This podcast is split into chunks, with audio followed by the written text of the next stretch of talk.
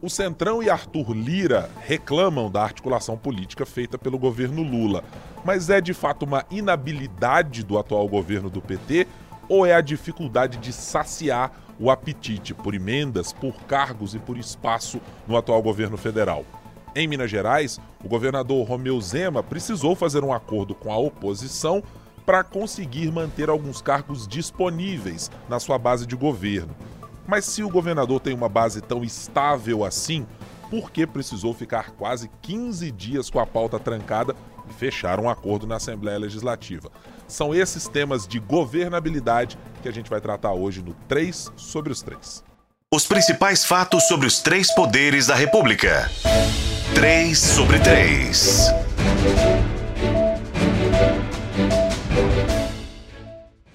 Olá, tudo bem? Eu sou Guilherme Ibrahim e você está no podcast que semanalmente analisa os três poderes da República e a interface entre cada um deles. O que acontece em Minas, o que acontece na capital mineira, o que acontece em Brasília.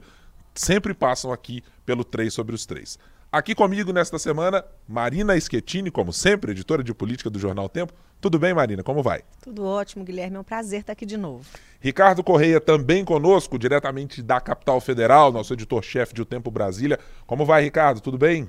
Tudo bem, Guilherme, Marina, todos que nos acompanham. Prazer mais uma vez participar do 3 sobre os 3. Impressionante como esse pessoal desse podcast é assíduo, né? Acho que é. se as minhas contas não estão falhando, estão indo para a quarta semana consecutiva, é. sem nenhum desfalque, etc. É realmente uma A articulação está funcionando. Está funcionando. o quórum está mantido. É, assim, funciona, né? Até o momento eu não soube de nada de bastidor que dê conta se alguém foi turbinado para manter essa presença, não. É. Todo mundo está indo apenas pela ideologia, pelo respeito ao rito partidário e de trabalho na casa. Não precisamos nem de convocação de extraordinária por enquanto.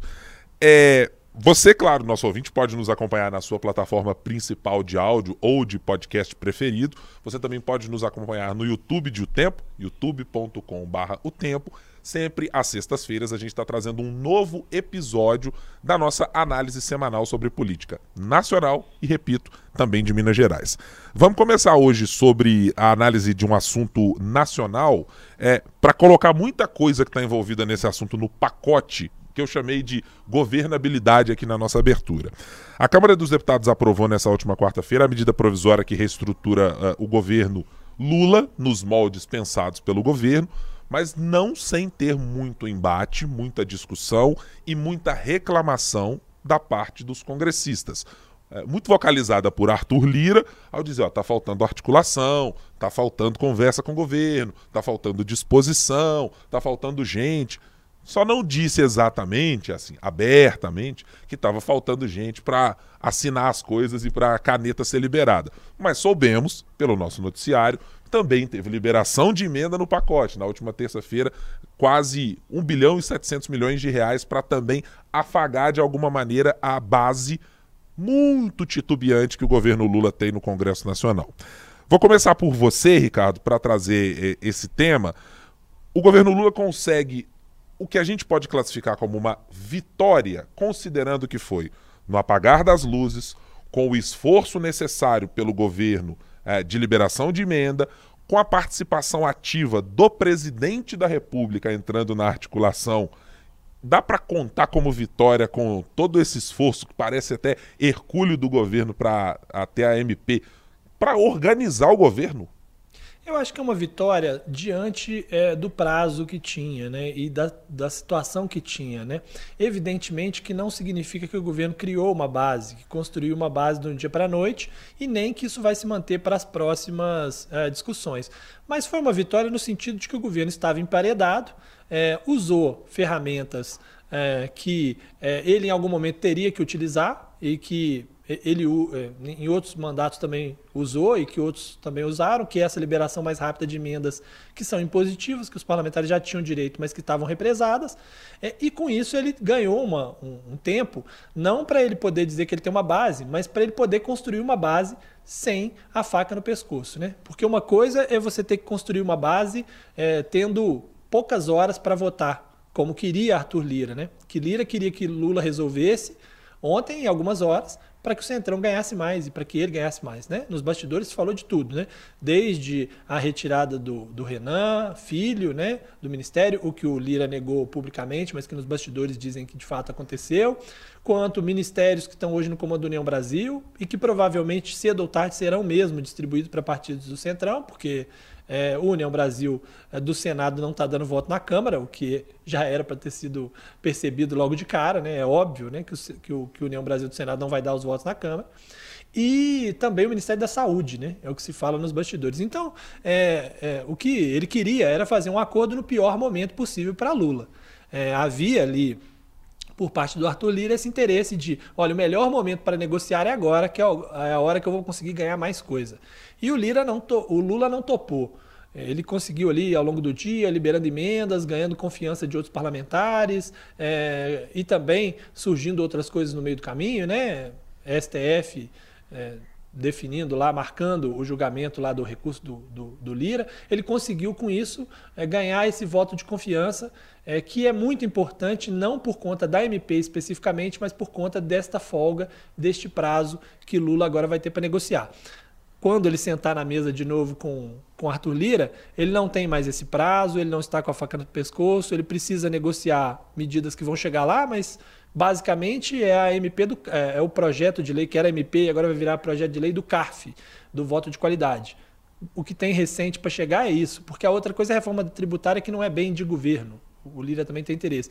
Então ele tem tempo para fazer essa negociação, inclusive ele tem o que oferecer à Lira também, já que o cenário já não é igual de ontem mais, né? Marina, você está também no rol dos que interpretam como uma vitória do governo, apesar de todas essas circunstâncias que foram colocadas? Eu não sei se eu usaria a palavra vitória, porque o dia de ontem, para mim, eu estava de folga em casa acompanhando, assim, eu já estava angustiada que não tinha interesse naquela votação, foi um dia tão intenso e você, você conseguiu o mínimo que você precisava depois de dar demais. De dar, muito se falou que o governo estava dando os anéis para não dar os dedos, mas eu acho assim, ficou só um toquinho do dedo porque teve a articulação do governo foi muito ruim, a gente já sabia que teria essa derrota, já estava anunciada, o governo demorou, deixou acumular marco é, temporal das terras indígenas com a votação da MP, aí ficou preso ali, como o Ricardo falou, o Lira, ele esticou, esticou, esticou a corda para chegar no último minuto ali para ter mais vantagem na negociação. O governo teve que ceder o maior valor em emenda de uma só vez, 1,7 bi numa tacada só, quase 5 bi desde o do início do governo, prometeu é, agilizar nomeações. Então eu acho que o governo ficou muito perdido, todo mundo teve que entrar em campo, muito atordoado, teve que dar praticamente tudo que foi pedido, se comprometeu a fazer mais depois. Então eu acho que é uma derrota, eu acho que é mais um alívio. Que depois que vota ali, pouco, perto ali quase de 11h30, você vê que ninguém nem comemora. É, é uma sensação mais assim, nossa, foi Graças a Deus, não é? Quando tem essas votações muito coisa assim, todo mundo fica alegre, né? Fica é, animado, não bate levanta palma, o braço, bate palma, aí, aquela coisa. É, nada disso teve ontem. Então eu acho que foi mais na, no alívio do que na celebração do que na vitória. E a gente, o governo já está, o Lira já está falando desse problema de articulação há um bom tempo, né? Eles reclamam disso, de demora nas nomeações, o governo está usando a estratégia de liberando emenda aos poucos, porque sabe que vai ter que negociar no varejo, não dá para negociar. O governo espero já ter entendido que não é a mesma lógica lá de Lula 1, Lula 2, que eu te dou o ministério, você vota comigo, não é isso mais. Outra coisa que eles têm reclamado muito que o governo, os articuladores não têm o poder da caneta na mão. Ou é o Lula ou empodera o seu articulador para a gente ter realmente uma negociação, porque não adianta nada eu falar com você para depois você ter que falar com fulano, para depois você voltar com o recado, para depois você me falar.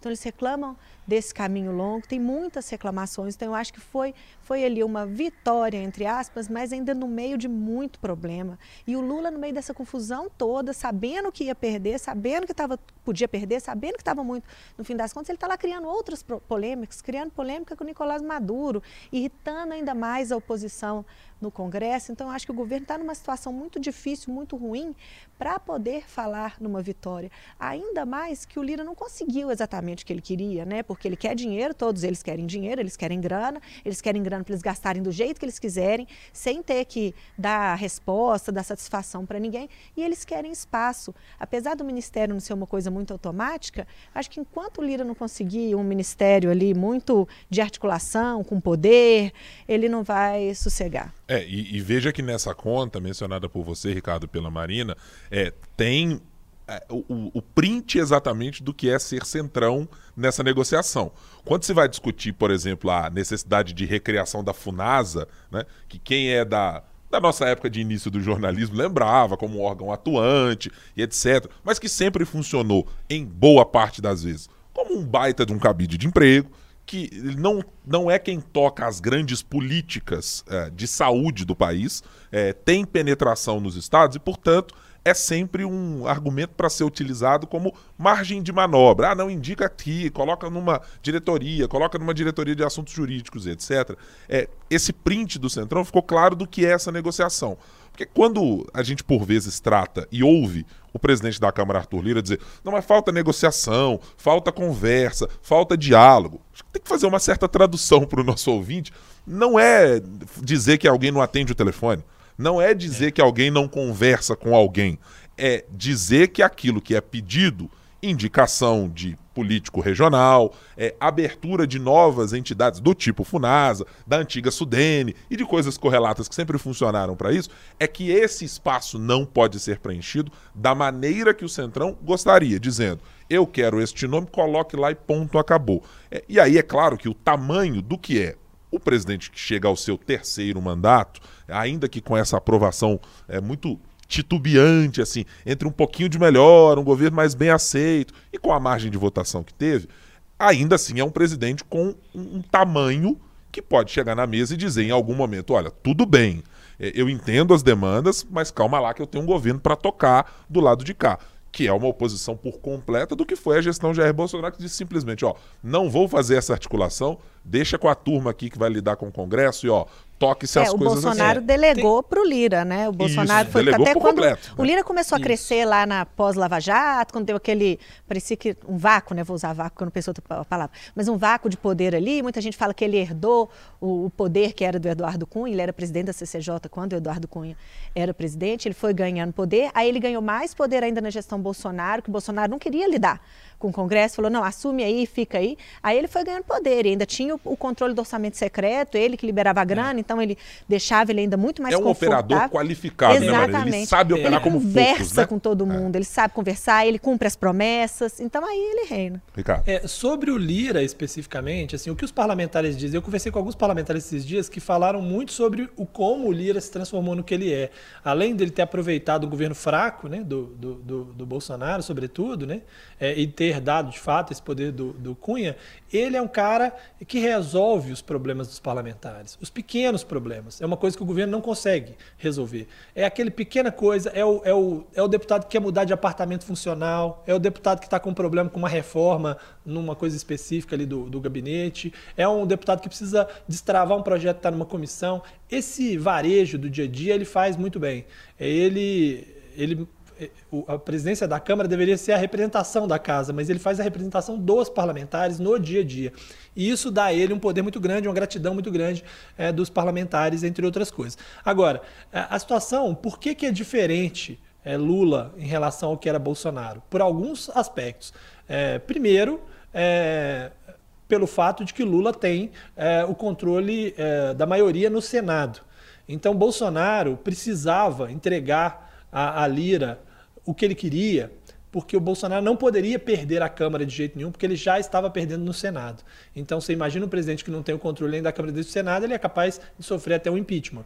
É, é, Lula tem uma segurança em Rodrigo Pacheco, por acordos que estão bem, estão alinhavados lá para frente, né? É, e aí nós podemos tratar melhor depois disso, mas é, o que se diz e que a gente também ouve dos parlamentares é de que é, Pacheco pode ser indicado a uma terceira vaga no Supremo Tribunal Federal lá na frente, quando Carmen Lúcia pode deixar o cargo e quando estiver acabando o mandato do Pacheco, ou seja, exatamente no momento em que ele precisa dessa vaga do Supremo que ele quer, então ele tem uma, uma tranquilidade no Senado e ele tem um judiciário do seu lado, que é diferente do que tinha Bolsonaro. Bolsonaro não tinha escolha a não ser se abraçar Arthur Lira e pedir, pelo amor de Deus, que Lira o ajudasse, porque todo o resto estava contra ele. Agora, Lula tem uma relação bem melhor com o judiciário, gerada justamente pelo fato do, do Bolsonaro ter atacado o judiciário, e tem uma relação boa com o Senado. Então, estamos di- diante de uma situação em que é Arthur Lira, com todo o seu poder na Câmara, é, contra um presidente que tem a capacidade de ter esse diálogo com o Senado e com o Judiciário, o que é perigoso para a Lira.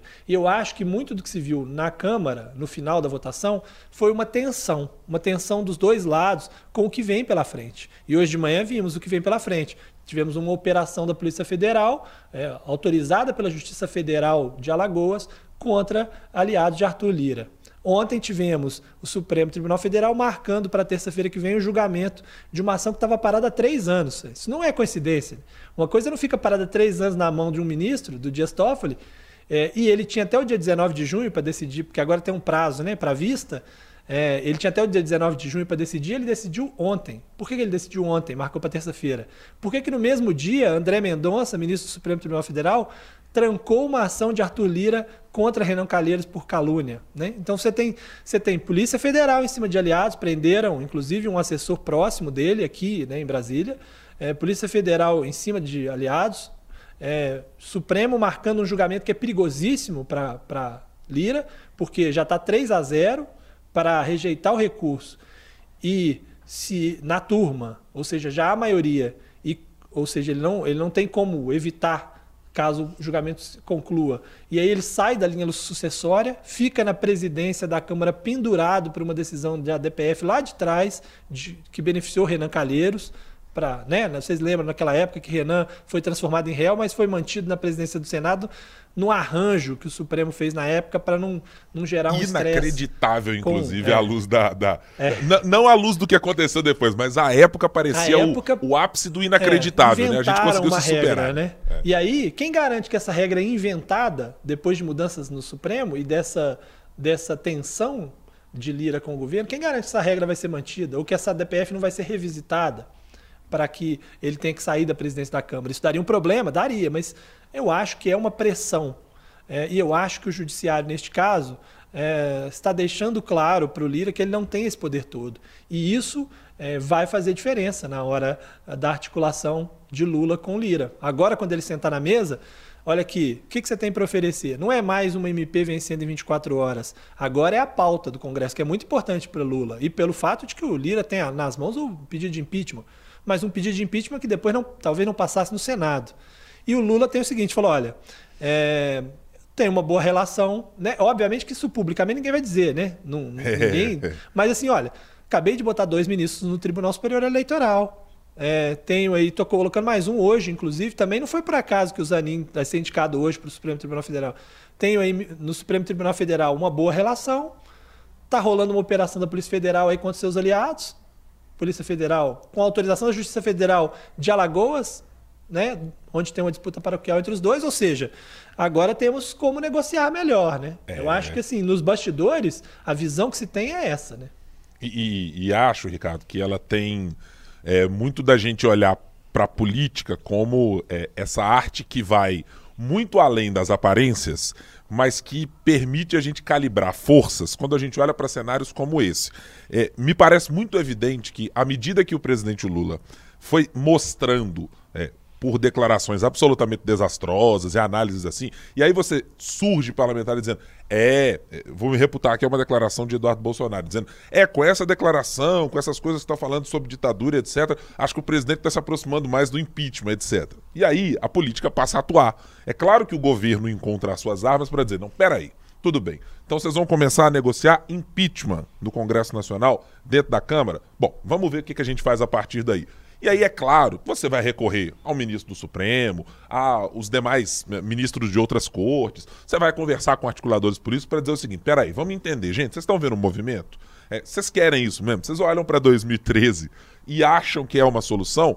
Porque hoje, se você pensa nos é. ministros do Supremo Tribunal Federal e de outras cortes, ou, ou a maior parte deles talvez, é, a ameaça direta está colocada contra eles. Se tem alguém com faca no pescoço, é, é a justiça brasileira, que está erivezeiramente sendo colocada e emparedada por parlamentares e que agora também tem uma ferramenta gigantesca com os atos de 8 de janeiro para também dizer alto lá que nós também temos aqui as nossas ferramentas para fazer. E então tem governabilidade em tudo, disso, em tudo com isso. Né, com agravante de que o Lula tem quatro anos de mandato É, e o Lira tem dois, né? É diferente do Cunha, que foi eleito lá na época e que poderia depois ter mais dois. Ou seja, é, o mandato de Lula continuará quando o Lira não tiver esse poder todo, essa força toda, né? É, e, e se a gente tem, tem uma... um exemplo, Marina, desculpe interromper, se a gente tem um exemplo da diferença que faz ter é, um mandato ou perder o mandato, você pode chamar Jair Bolsonaro para conversar, que ele sabe exatamente a diferença do que é estar na cadeira e do que é não estar na cadeira, Maria. É, e já tem uma parte do PT que cresce assim, que já está optando, querendo mesmo para o embate com Lira,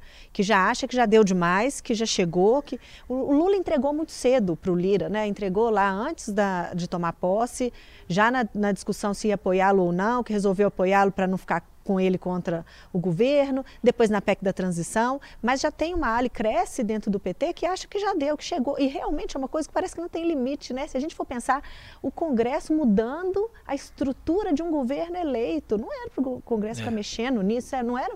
Será que não vai ter limite? Será que vai precisar realmente da justiça para impor esse limite se o governo não conseguir colocar?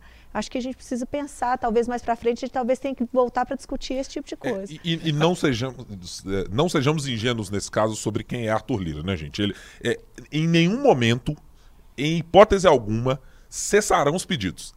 Essa é a tônica que garante. Não, ele é agressivo. A relação é, entre é. Lira e os parlamentares, ela é baseada nisso. Ela é baseada em Lira, você entrega. E essa é, é, é a conversa que a gente ouve quando tem um parlamentar aqui diz assim: por que que é? Porque Lira entrega. O que ele diz que vai entregar, ele entrega. Ou seja, ele pede, ele liga. Tem lá alguém que tem o telefone de alguém que liga para o outro que pede, é. tem que ser isso aqui. Isso, então, tem peso. Isso né? que o Ricardo falou, que ele resolve os problemas do dia a dia da Câmara, isso é tão. que a gente, às vezes alguém escuta falando, mas que pequeno, mas é tão isso que uma das principais reclamações dos parlamentares é que, por exemplo, o Flávio Dino não avisa quando vai fazer uma agenda regional, é. então eles não podem estar lá para tirar foto, uhum. que eles Exatamente. não estão conseguindo acompanhar ministros de maneira geral nas agendas nos estados, então eles estão perdendo influência nesses estados. Então, assim, além de ser muito grandioso por causa de dinheiro, é muito dinheiro, é muito poder, mas também tem coisas muito pequenas e que o Lula participava mais dessas coisas no Lula 1, no Lula 2 e hoje ele está muito descolado, parece, eu vejo ele ainda às vezes um pouco descolado da realidade quando ele faz discurso tipo Venezuela, né? E também muito descolado do dia a dia, do dia a dia da articulação. E eu não falo para ele entrar, entrar bancando, até porque se não der certo, depois não tem mais onde ir, ele é o último passo. Mas tem um risco, né, de é, se atrelar nisso. Se né? aproximar mesmo, né? Ele tinha uma é. proximidade maior. Agora, eu acho que ontem ficou traçado um caminho muito claro do, da parte do governo, quando Lula se recusou a um encontro pessoal com Lira ah, naquele sim, momento. Concordo. Quer dizer o seguinte: olha, topo dividir o governo com você topo dividir, acho importante ter o apoio aí, né? Aquela, eu até fiz uma coluna sobre sobre o governo Lulira, que é fundamental, o governo tem que ter mais de centro mesmo. É, os petistas vão reclamar, algumas pastas mais identitárias vão reclamar, mas o, o Lula, na verdade, está nem aí. Se vai derrubar uma parte do, do Ministério do Meio Ambiente, né? Assim, publicamente ele diz que tá, mas no, no bastidor o que ele quer é, é, é garantir ele que as pautas econômicas passem. Mas é dizer assim, olha, topo dividir, mas não topo também que você né, me suplante e seja é. mais importante do que eu. Eu não quero essa humilhação pública. E aí tem essas outras armas que estão aí colocadas. Não deixa de ser lamentável, né? Todo o episódio, tudo. Oh. É, o, a, a, Câmara fazer essa chantagem que faz, o presidente da Câmara fazer essa chantagem, o governo ter que reagir é, liberando emendas é, de forma a, a, contemplar aqueles que votam sim e não contemplar agora aqueles que votam não, é, o judiciário é, marcar o negócio no mesmo dia, coincidentemente, é, operação da Polícia Federal no outro dia, coincidentemente, né? Ninguém está dizendo aqui. É, é, ninguém está dizendo que, que foi de fato isso que se deu, mas é essa a impressão que se dá nos bastidores, e isso tudo é lamentável, não era assim que deveria ser, né? A relação deveria ser muito mais republicana. Né? É, acho que já de algum tempo a gente está vendo é, se esfacelar, vai ruindo a cada nova negociação de um projeto importante para o país e até de projetos mais triviais. Eu digo trivial nesse caso porque organização do próprio governo deveria ser algo que a oposição dizia, tudo bem, cara, a gente vai fazer um embate aqui, mas se organiza do jeito que você quiser aí e tal. Ok, esse ministério aqui a gente pode aqui dizer, não, não concordamos. É natural. Mas é, sempre houve um acordo meio tácito entre os parlamentares dizer assim, não, olha, todo, todo governo tem direito de se organizar como é que quer jogar é o jogo. Isso, é. É, é. Tudo bem, a gente, a gente aceita. Mas nitidamente não é mais isso que está acontecendo. Porque esse perfil mudou. Eu acho que a gente está vendo, inclusive com a figura de Arthur Lira tão é, manifesta nessa ideia de um parlamentarismo, ou de um presidencialismo, ou de um semipresidencialismo, ele tem é, as garras colocadas claramente nessa ideia de que a Câmara dos Deputados será o poder que vai suplantar todo mundo. É, É. E vai é, subir na- nas tamancas em todo e qualquer momento em que alguém se arvorar a dizer qualquer coisa sobre parlamentares, etc. Claro que ele faz um jogo dúbio ali de dizer, não, mas aí tem uma decisão, a gente respeita, decisão judicial a gente cumpre e tá tudo certo. É, vai uma, uma pressão ali nos parlamentares que vão para a comissão de ética, dizendo, ó, tem que todo mundo sossegar. Mas olha, sabendo e vendo o histórico, é, é muito claro que o interesse dele é de se tornar alguém muito maior do que todos os demais poderes para dizer não, não, não. A conversa é majoritariamente conosco aqui que está na Câmara dos Deputados. E quando a gente vai conversar com alguém do- perto do governo ou contra o governo, oposição que seja, e a gente vai dizer, pô, é um absurdo mexer na estrutura do governo. Os parlamentares hoje são tão diferentes de quando Lula era Lula 1 e Lula 2, e ele precisa se atentar a isso, que a resposta é, o governo foi eleito. A pergunta é, o governo foi eleito, ele tem direito, a resposta é, foi eleito? 51, 49? É, é. Né? Sempre. Eu já conversei com duas ou três pessoas nos últimos dias e eles disseram 51, 49. Esse governo não é o governo que o PT está achando que é. E enquanto o presidente não entender isso e não começar a fazer um governo, não descer do palanque, começar a fazer um governo para fora do PT, menos a esquerda, vai ser isso. É. Temos, temos e teremos ainda muitos capítulos dessa história. Os últimos, nesse resumo que o Ricardo fez de fatos curiosos, de algumas pequenas coincidências que ocorrem rotineiramente na política de Brasília, é certeza que a gente terá muitos capítulos ainda dessa relação é, Lula e Lira para encontrar o espaço de cada um. Mas falemos também sobre o que está acontecendo aqui em Minas Gerais. Tivemos nos últimos 15 dias, pouco mais do que isso, o governo Zema, que até então parecia estar nadando de braçada na conversa com a Assembleia Legislativa, não, o que eu preciso aprovar aqui está tudo bem, o projeto mais polêmico de regime de recuperação fiscal eu vou conversar com o governo, mas aí a pauta foi travada e a oposição disse, olha, peraí que temos coisas a negociar. O governo, passados os 15 dias, não conseguiu destravar a pauta, digamos assim, no modo Arthur Lira de se fazer, e resolveu fechar um acordo para que a Fundação Caio Martins, que é uma fundação que atua de maneira geral com projetos relacionados à educação, mas diferente, ele, ele tem muito uma pegada de você pensar do que é um novo ensino médio, de algumas profissionalizações diferentes e, e, e algo que tem capilaridade para muitos parlamentares em cidades do interior. E o governo precisou ceder e dizer: tudo bem, a gente quer alguns cargos da fundação, mas como a oposição quer, ficaremos sem desativá-la por completo. Ô Marina, eu estou fazendo apenas conta.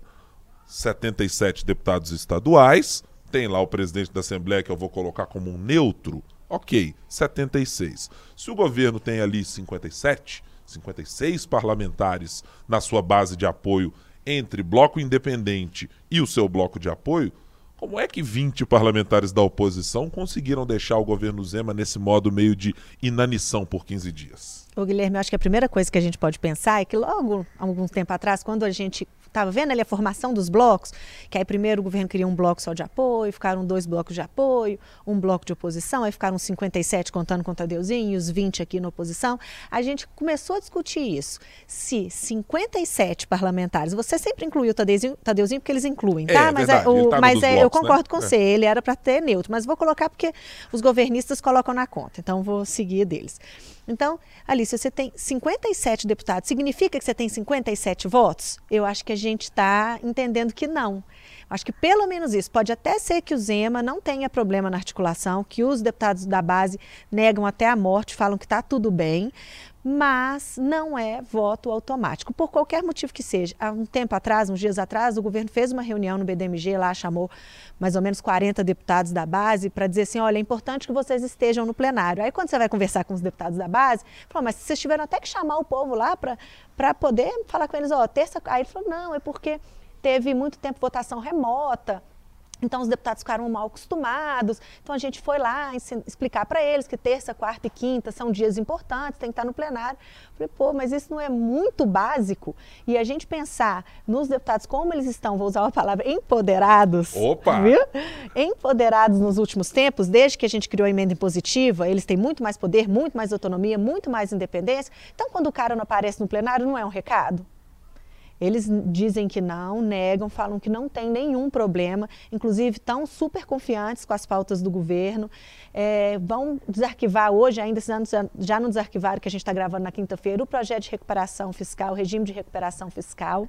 Então, para voltar a tramitar, que foi um projeto que nunca tramitou na primeira gestão do Zema, então estão tão confiantes que estão desarquivando esse projeto, então eles vão desarquivar, começar as conversas, estão tão confiantes também que já planejam começar a tratar de privatização pelo menos de uma empresa deve ser a Codemig, né, porque é a mais, mais adiantada e mais fácil, até o fim do mês, a gente está começando o mês hoje, né, mas até o fim do mês. Então, eles estão com planos ousados e estão trabalhando na base de que é, não há problema, de que havia era uma falta de entendimento de que eles precisariam colocar essas pessoas dentro do plenário. Eu até brinquei com um deputado que eu estava conversando, falei, olha, não me deixa falar isso lá, que está tudo bem, que não tem problema.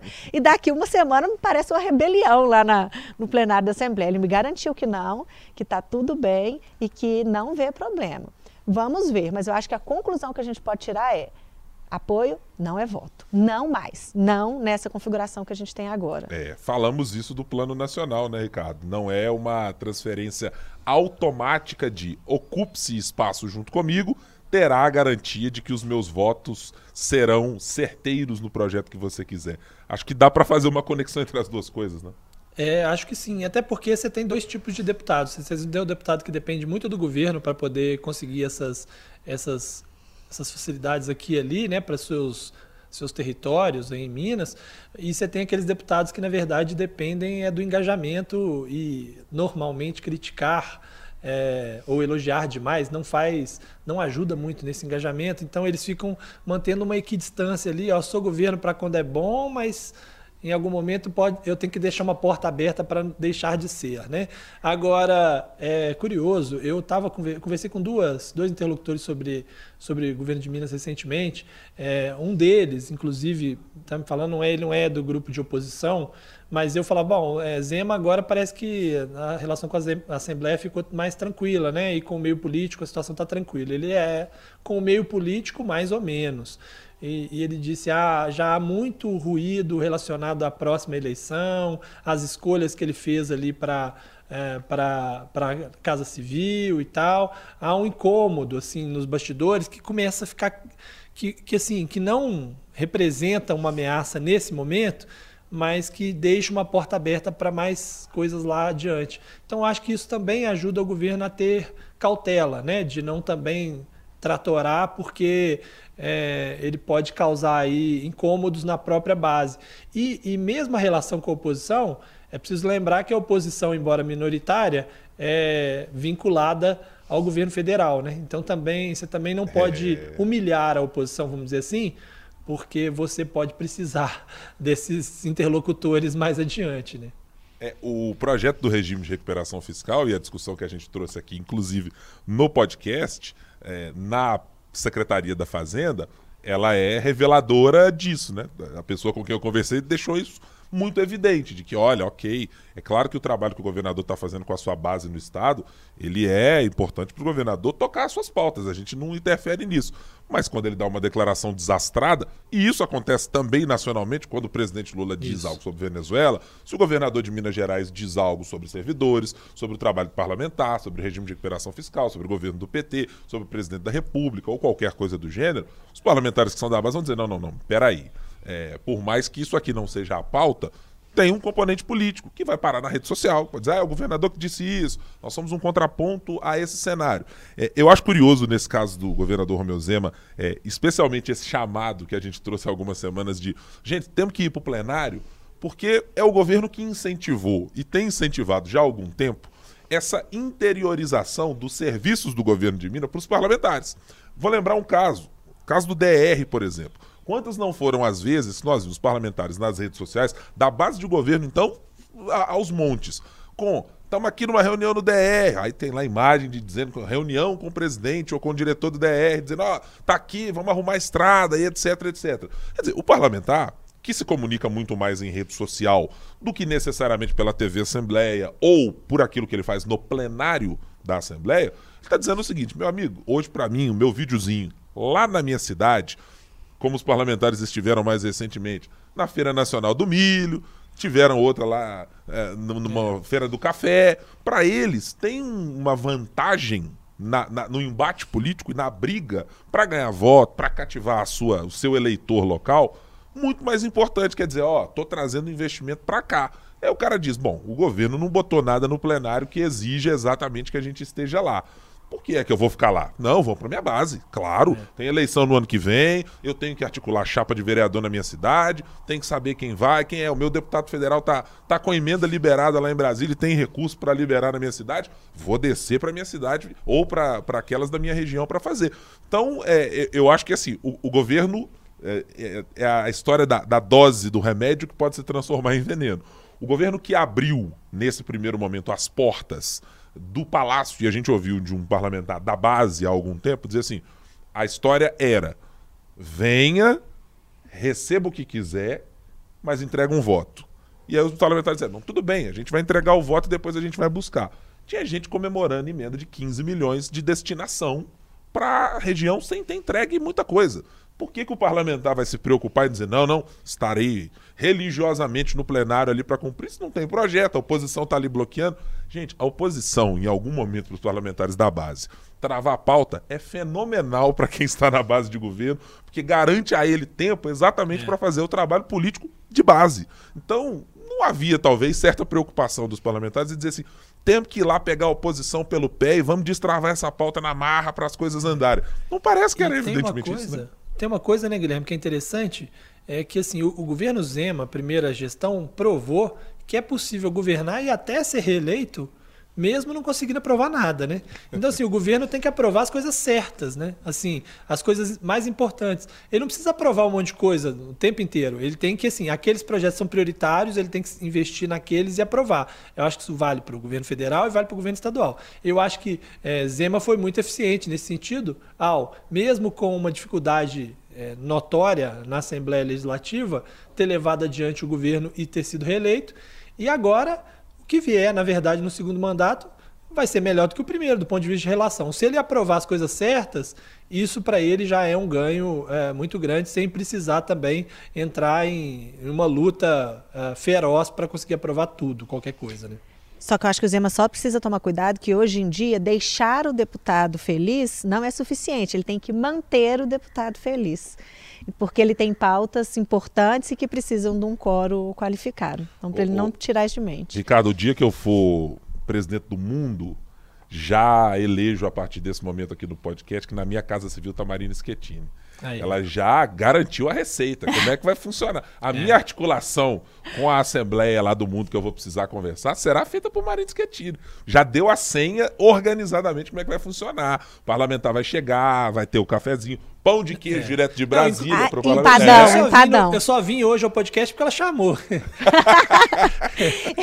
empadão. Se já tá difícil manter o povo feliz hoje, imagina é. quando você for o presidente do mundo. Aí Exatamente, eu tô perdido. Eu vou abdicar desse cargo e vou colocar o Ricardo no meu lugar. Nossa, não, mas o Ricardo, eu, eu precisarei do Ricardo para gerir justiça. Ah, é, eu não posso, eu não posso. Aí é isso, entendeu? Tá, começa o nosso a advogado. força para não é. ter, é. para não ter dizer não, mas aí é o poder da caneta. Não, a Marina tem poder da caneta, mas o Ricardo tem a articulação no judiciário, ah. entendeu? O cara já aprendeu como é que funciona o governo de coalizão, né? Já é. compôs aqui, já botou um cargo para cada um, já é. é. já tem 100% da base, né? Precisa ver não, se a gente vai estar presente, né?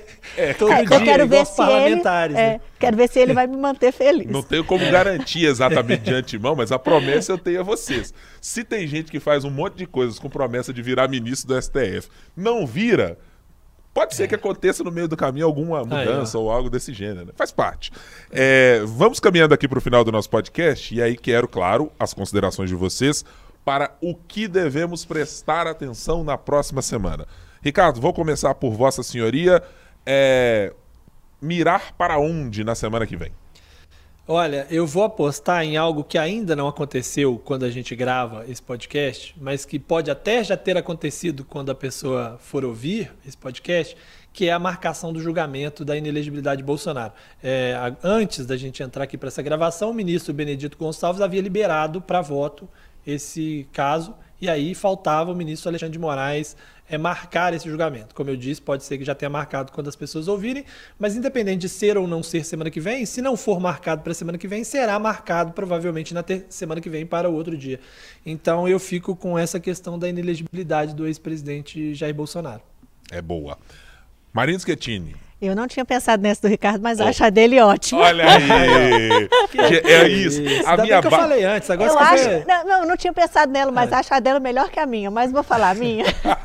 tá vendo? Essa é a base do meu futuro governo de é. presidência do mundo. Já está unida. Você vê, os ministros é, já tá estão vendo? todos em coro, uníssonos é. aqui, sabendo qual é a pauta da semana. É isso que a gente quer. É porque a nossa vou... base eleitoral é diferente. A dela é Belo Horizonte e minha é Brasília.